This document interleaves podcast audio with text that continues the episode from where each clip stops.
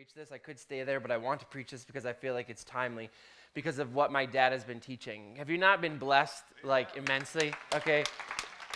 Me too. I mean, this this past year, you know, the year of faith has been I don't know about you, but I feel like it's absolutely rocked my world. Like I've had multiple times when it's like I feel like I've had just like the the the revelation of the Lord just like dumping information in my brain. I feel like I've grown so much um, and I hope that you have too. And, and I feel like as we get ready to step forward into this year, as we have it on there, the year of great harvest, uh, one of the things that my dad, you know, he said, I'm sure he said it here, but he, I heard him say it, is that, you know, the year of great harvest sounds amazing, but is actually a time when we have to really do the most work right? That we have to be the most on guard is this during this season of the harvest because when the harvest is there and it's available the enemy would love to be able to steal your harvest okay? I think it's called like the midianite spirit is one of those things with gideon and the midianites right? The enemy loves to try to steal our harvest and so it's a season for us to really understand what it looks like in order to assert that authority, the dominance over the enemy, so that we just don't call this the great year of harvest, but that each of us actually experiences the great year of harvest. Okay? Because I don't know about you, but I don't like hearing prophetic words about the potential of what I could have, and then at the end of the year realizing that my life looks the same as it did before. I want to experience all that God has for me this year okay? And it doesn't necessarily matter to me how much it is, but I want to experience all of it, right? I don't want to leave anything in 2017 that I should have got. I want all of it, and I feel like what God is doing inside of our hearts, really at the beginning of this year, is He's preparing us to understand what does it look like to actually begin to harvest that there are actual things that we have to do, positions and understandings that we need in order to walk ourselves from a prophetic word of great harvest to actually experiencing great harvest in our life. And so, as I began to, I was talking with the Lord today, and I had like five different messages that I wanted to preach, okay? And and i'm trying to put them all together. And i'm like lord please. I'm like pacing in my house back and forth thinking like lord you really need to make this make sense to me because i feel like i have so many different things that you want to say. And finally it was like the the everything clicked together and he began to speak to me about our understanding of what it looks like to walk in authority on the earth. Could i get an amen? Please I mean, somebody love on me here, okay? And that everything really is a, everything that we talk about is, is basically um, undergirding this revelation that we have been given authority. How many of you know in the Garden of Eden, the greatest thing that God gave to Adam was the authority that he had on the earth? The one thing that God told Adam to do is what? Be fruitful, multiply, subdue the earth take authority, take dominion. This is why you were created. You weren't created to be subject to the things of life. You were created to call those things that be not as though they were. You have been created to lord over the situations in your life. There is no storm that's greater than you. There is no situation that's greater than you. You have been given all of the authority to harvest every seed that you have sowed. So, we must understand then what does it look like to assert the authority that God has given to us? Because we understand that everything that my dad is teaching us, right? It, you know, we're talking about confession. He's talking to us about the confession curve. Well, how many of you know that confession is the way that we exert our authority? Right? A king exerts his authority not because he wears a sweet, awesome ring right? It's not because he lives in the awesome castle and sits on this amazing golden throne. He asserts his authority when he confesses something out of his mouth, right? We must learn that the main thing that the enemy is trying to get from us is our authority. Whoever has the authority makes the rules. You have been given the right to make the rules that govern your life. You get to say what you want, and you get to say what you don't want. You want health? All right. You want prosperity? Well, all right. You get to have whatever you have been given the authority. But the enemy tries to make us powerless by telling us that we don't have that authority. And so if we go to Genesis chapter 3, this is the text that we're going to go from, and I'm going to whip through this. Genesis 3, we're going to read from 1 to 7, and it says this. I apologize if you don't have it yet, it'll probably pop up on there. It says this The serpent was the shrewdest of all the wild animals the Lord God had made. One day he asked the woman, Did God really say, You must not eat the fruit of the trees, of, of, from any of the trees in the garden? And, and Eve responded, Of course. We may eat any fruit from the trees in the garden, the woman said. It's only the fruit from the tree in the middle of the garden that we're not allowed to eat. You must not eat it or ever touch it. If you do, you will die. You won't die. The serpent replied to the woman, God knows that your eyes will be opened as soon as you eat it, and you will be like God, knowing both good and evil. The woman was convinced. She saw that the tree was beautiful and the fruit looked delicious. And she wanted the wisdom it would give her, so she took some of the fruit and ate it. Then she gave some to her husband who was with her. He ate it too. At that moment, their eyes were opened, and suddenly they felt the shame at their nakedness so they sewed fig, fig leaves together to cover themselves. Okay. The enemy was after the authority. Genesis chapter 1, verse 28 is when God gives authority to man. He talks to Adam about taking dominion, right? He gives him the ability to name all of the animals, right? tells him to subdue them, right? To tend the garden. He tells, uh, then he tells him to be fruitful, multiply, right? Take dominion and subdue over the earth. Genesis 3, chapter 1, Satan shows up and starts talking to Eve, and what does he do? The enemy's main objective is this this is how he steals our authority. The enemy makes Eve question God. What does he say to her? You won't die. And this, this was the thing that really stuck out to me is, is in Genesis 3, verse 2 and 3, Eve had a response to the thing that Satan said to her, right? He says this, right? You, you know, uh, he says, Of course you may eat from, or, or he said, or what does it say here? did God really say that you must not eat from any of the trees, right? And Eve understood and she had a response. Then later on, you read, and she says, You know, if we eat from the tree that's in the center of the garden, then we're going to die. The enemy comes to her and says, You're not going to die. And what does Eve say? Okay, I guess you're right, right? and what does she do? She goes and she eats it, right? And then in uh, it, they eat the apple, right? We know that there's separation from God, and in this moment, there's a loss of authority. Okay? This makes sense. I'm trying to make a little bit of groundwork. Just let me work for a second. Luke chapter 4, okay? Jesus is on his journey to receiving the authority, okay? We know that that was what Je- one of the main reasons why Jesus went to the cross was to what? Get back the authority, okay? That's why he makes a statement, right, that says, What all authority has been given to me okay? He was going after the authority that Adam lost, okay? And so in, in Luke chapter 4, Jesus is in this process of, uh, uh, uh, of getting back the authority that God designed us to have, okay? And we know that at this point, this is when the, um, Jesus is led to go into the wilderness, okay?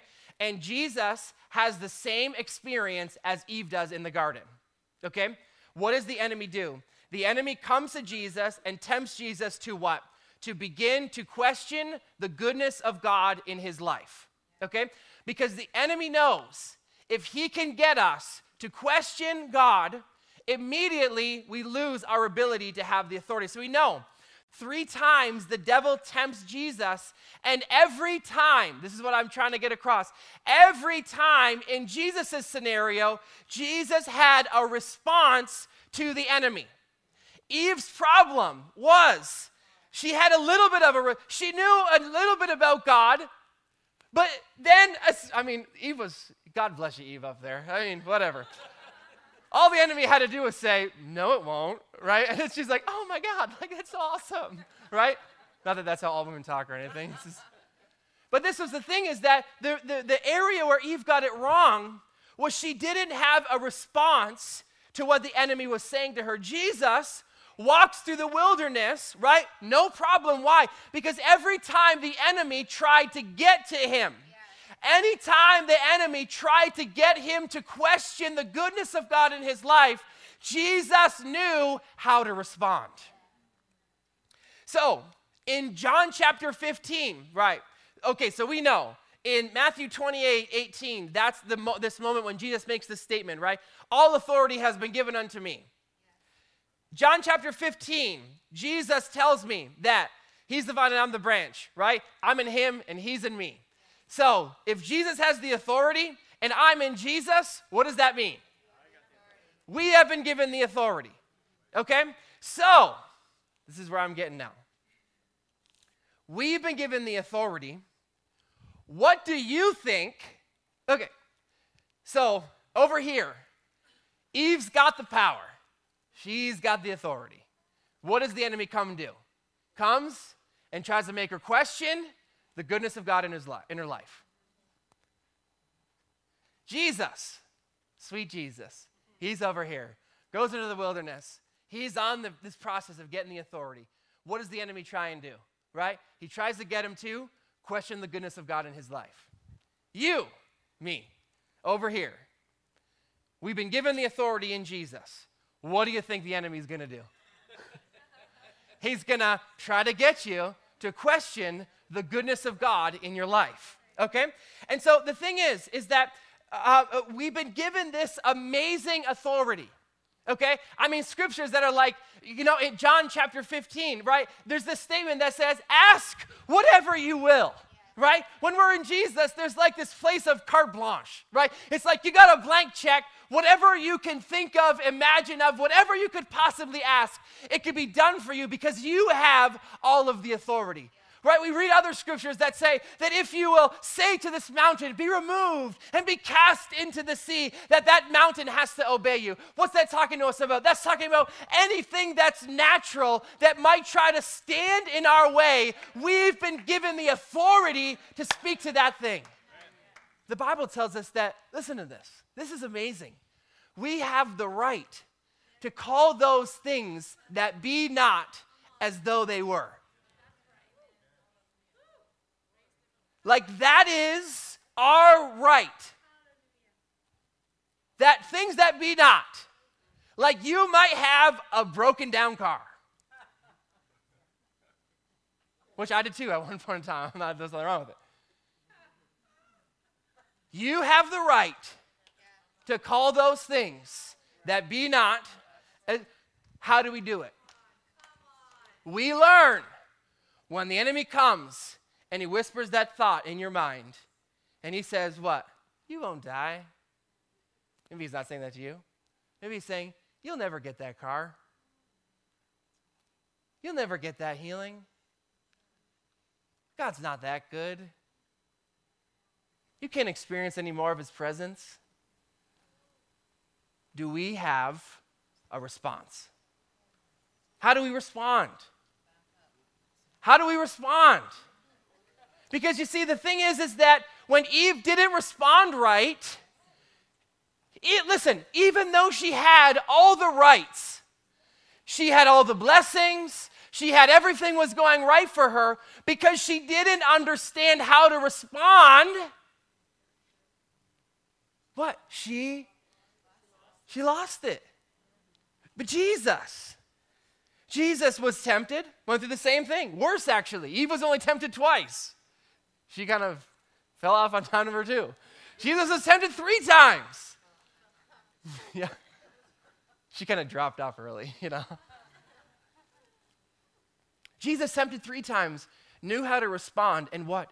Experienced and saw and did everything that God had asked him to do.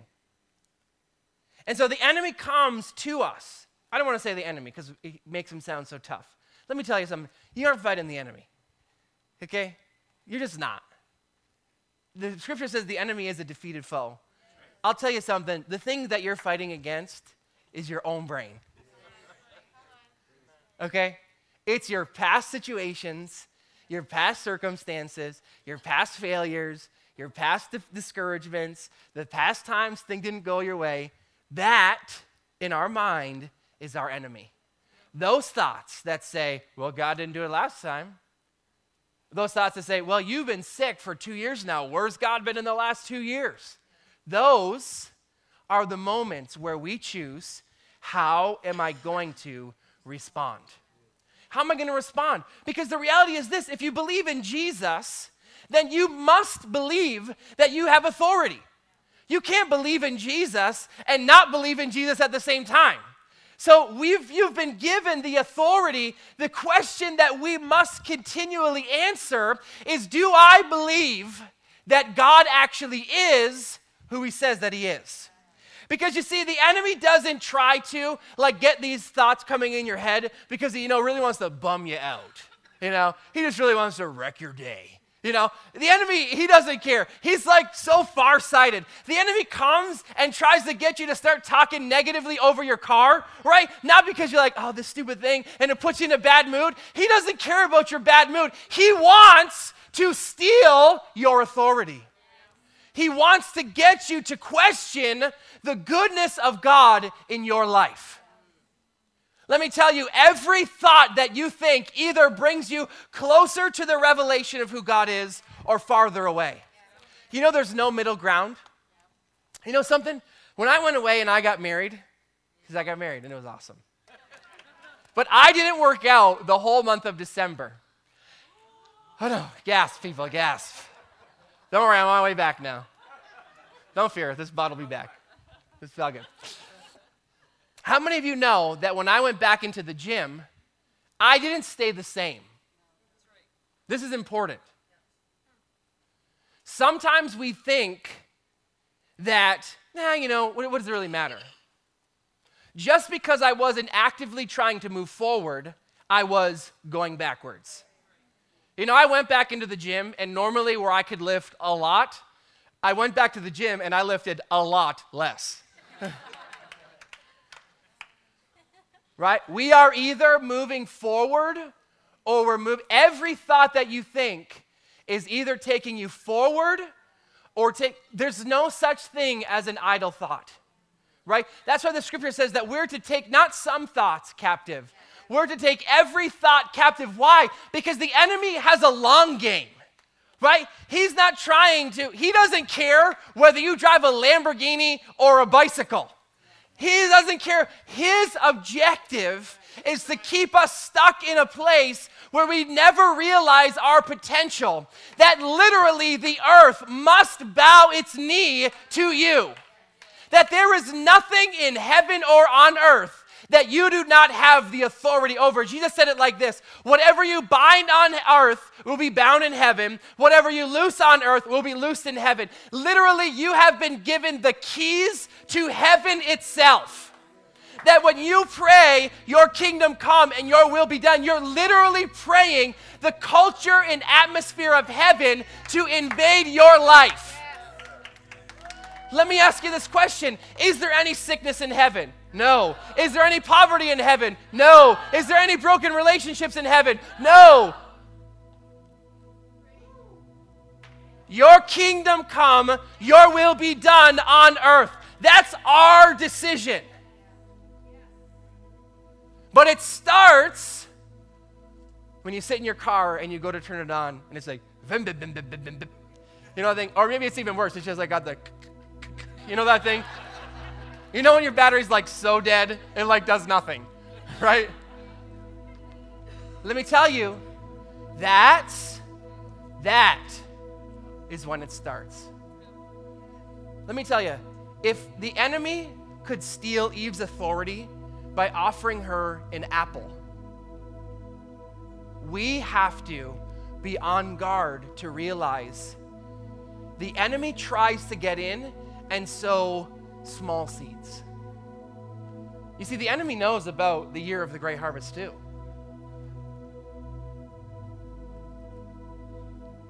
We must be wise to understand that everything that I think is a seed. Oh my gosh, I have two seconds left.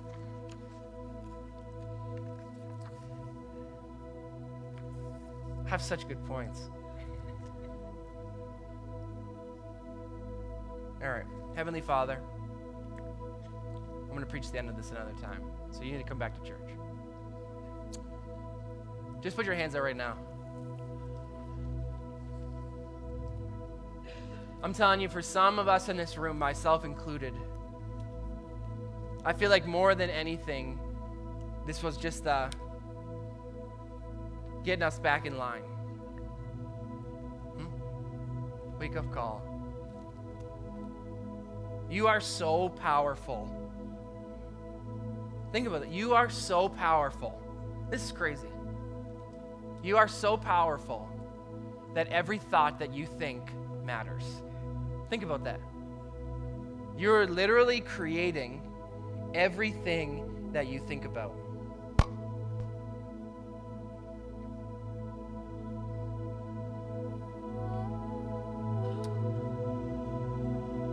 Just take a sec, take a couple deep breaths. The Lord is restoring right now just things that we think about Him. Maybe you don't even know it.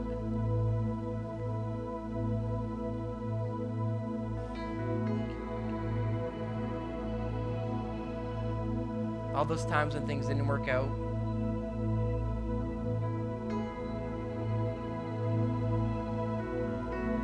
All those times it should have, but it wasn't.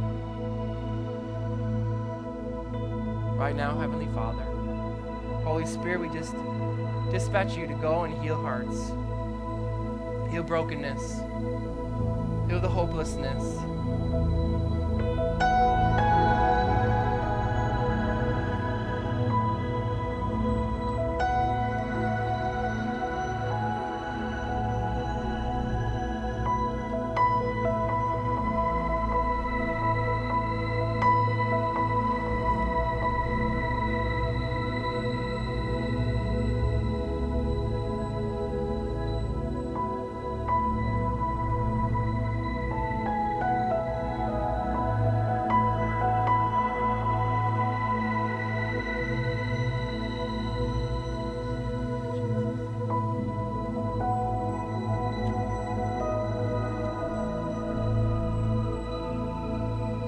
Father, right now, we're just declaring, God, that we, we're like Jesus.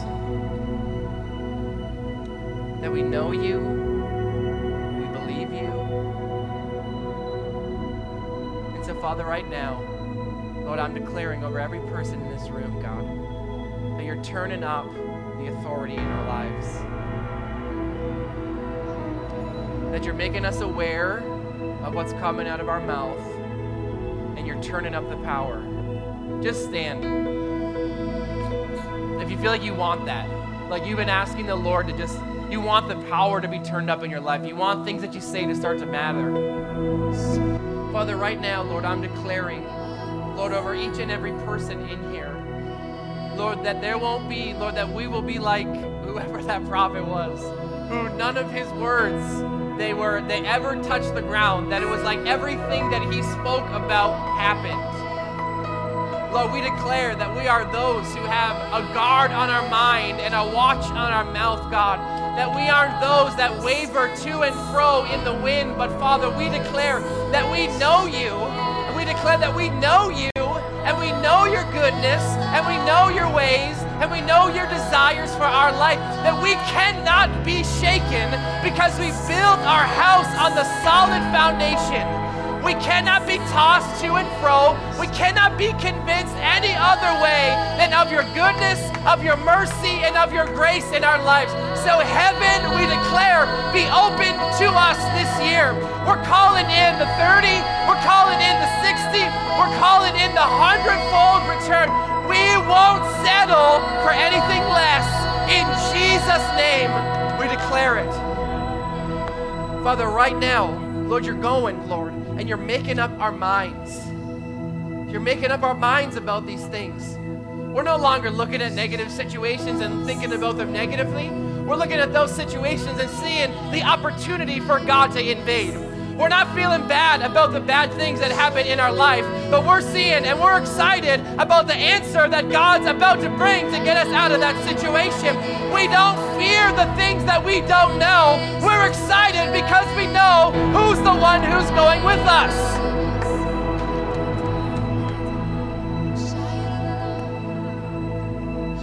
We thank you for that, Lord. We are not afraid. Just say that I am not afraid. I'm not afraid. We are not afraid to step out and trust you. We're not afraid to lose our life in you, God, because we know that when we lose our life in you, we find the life we're looking for.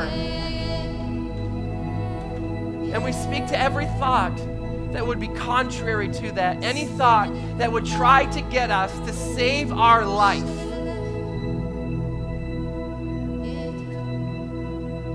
Cast you out and we declare you'll never return. We aren't afraid to get radical and give our lives to you, Lord. Because we know, Lord, your word says to us that when we seek first the kingdom, that you're taking care of the details. I don't know about you, but I think God can take care of the details a little bit better than me. So I'm going to lose my life so I can find the life that He's given to me. Won't be tricked. We won't be fooled to thinking that we can do a better job with our life than what God, before the foundations of the world, as He knit us in our mother's womb, could do for us. We don't think that we can do it better. And we reject every lie of the enemy that would try to make us feel like saving our life is better than losing it. We kick out any demonic force in this building that would try to sit in here and lie to us and tell us that it's too hard or it's too much or that preacher, he's too crazy or this way doesn't work. Lord, we choose to trust in you